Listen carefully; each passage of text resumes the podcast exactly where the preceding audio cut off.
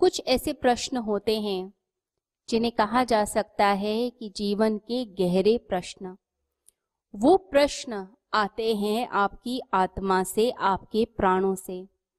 जब कोई व्यक्ति अपनी ज़िंदगी में कार्य करते हुए, ज़िंदगी बिताते हुए कुछ समस्याओं से जूझता है, कोई गहरी उसको चोट लगती है, तब उसके अंदर जो प्रश्न आता है जीवन के विषय में, कि ये जीवन क्या है हम किस लिए जीते हैं? क्या ये उद्देश्य है जीवन का?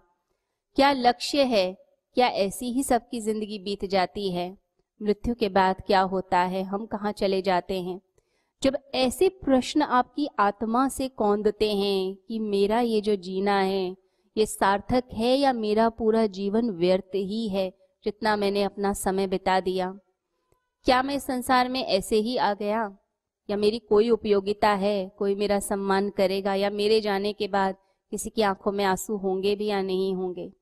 तो ऐसी जब प्रश्न व्यक्ति के अंदर कौंदने लगते हैं, उसकी आत्मा, उसके प्राण पुकारने लगते हैं कि मुझे इसका जवाब चाहिए, मुझे बताए, कौन इस दुनिया में मुझे बताएगा कि मेरा जीवन व्यर्थ है या सार्थक है? या मैं जो कर रहा हूँ, जो साधना कर रहा हूँ, या मैं जो अच्छाई कर रहा हूँ, उसका कोई फल मुझे मिलेगा या नहीं मिलेगा?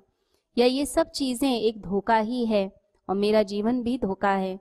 जब ऐसे आत्मा से तड़प कर कोई व्यक्ति के अंदर आवाज़ आती है, प्रश्न आते हैं तो वो जो प्रश्न होते हैं, वो बड़े ही सार्थक प्रश्न होते हैं। क्योंकि आपके भीतर से वो गूंज आ रही है। किसी ने आपको सिखा नहीं दिया, आप किसी इंटेलेक्चुअल सेटिस्फेक्शन के लिए नहीं, ऐसे ही चलते फिरते नहीं।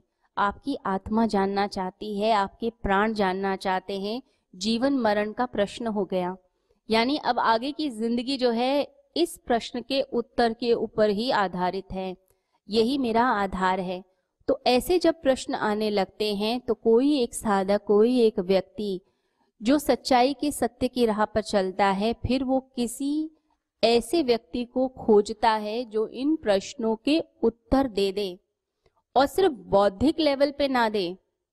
वो मेरी आत्मा को टच करे, मेरी आत्मा की जो प्यास है, मुझे अमृत दे, अमृत की बूंद दे, जिससे मेरे अंदर तृप्ति आए, जो बेचैनी है अंदर, जो अंदर एक उबाल आ रहा है, अंदर परेशानी है उसका मुझे उत्तर दे दे, अंदर से तृप्ति दे, शांति दे। मेरी बेचैनी मिट जाए, मेरे दुख कट जाए। तब हम जिस व्यक्ति की खोज करते हैं, उसी को गुरु कहा जाता है। और जब गुरु ज़िंदगी में किसी के आते हैं तो समझ लीजिए, उस व्यक्ति की जीवन की जो दिशा है और जो दशा है, दोनों में ही परिवर्तन आना शुरू हो जाता है।